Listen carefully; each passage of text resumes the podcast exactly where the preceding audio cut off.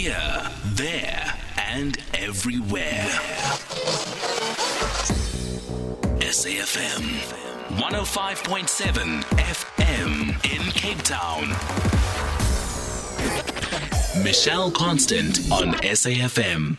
With all the rain in Johannesburg, there are suddenly mosquitoes all and sundry everywhere.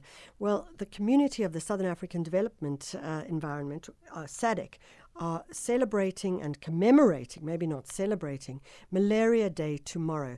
And it really is a space to really create awareness about malaria and mobilize communities around the control. Mbavhalelo Shandukani is the medical natural scientist at the Department of Health. Mbavhalelo, thank you so much for joining us. Thank you for inviting me. Mbavhalelo, the line is a little bit unclear, so we'll see what we can do. Um, how do we recognize what the signs and symptoms of malaria are? The sign, the first sign to, for malaria um, are fever, headache, body shaking, and pains. And sometimes you'd find that uh, the person would lose their appetite and will start to vomit uh, and, and, and have nausea around that. So those are the basic signs of malaria. They are more or less associated like your flu symptoms.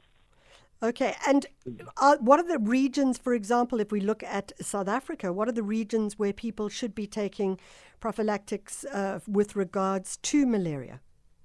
So in South Africa, we've got uh, three endemic provinces where we would normally focus malaria interventions at. Yeah. So you've got Limpopo, Mpumalanga, and KZN but not all, not all, all uh, the entire province is, is affected. So you, it's normally within the northern or northeastern side of all these provinces where you'd find malaria. They want normally bordering um, our neighboring countries, which are more highly endemic. Yes. So I'm interested in the ter- in terms of climate change and how we see environments change with the amount mm. of rain or the lack of rain. Are we mm. seeing a shift in the regions that are malaria based? No, not really, but definitely climate change has an effect in, in malaria because, as you know, uh, malaria is, is uh, transmitted by a mosquito. So you do get abundance of mosquitoes. And in your introduction, you mentioned that when the rains come, you definitely get a high abundance of mosquitoes. So if you are in drought, the mosquitoes won't really breed, so you won't have a high number of malaria. But then when it's rainy seasons or you've got cyclones and things like mm. that that comes with climate change, you will definitely have uh, a high number of malaria cases coming through because it's really affected by the environment.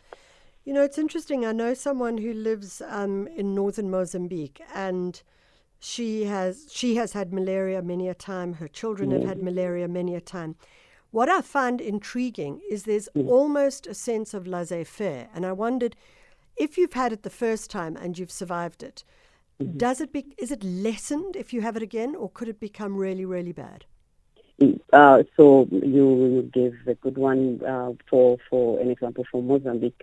So Mozambique is a high endemic uh, um, um, country where, uh, as you indicated, the person can get multiple infections over time. And what happens there, you get immunity. So yeah. you would get you you would get bitten by a mosquito more or less every month, get sick, but the your your your your your sickness is milder.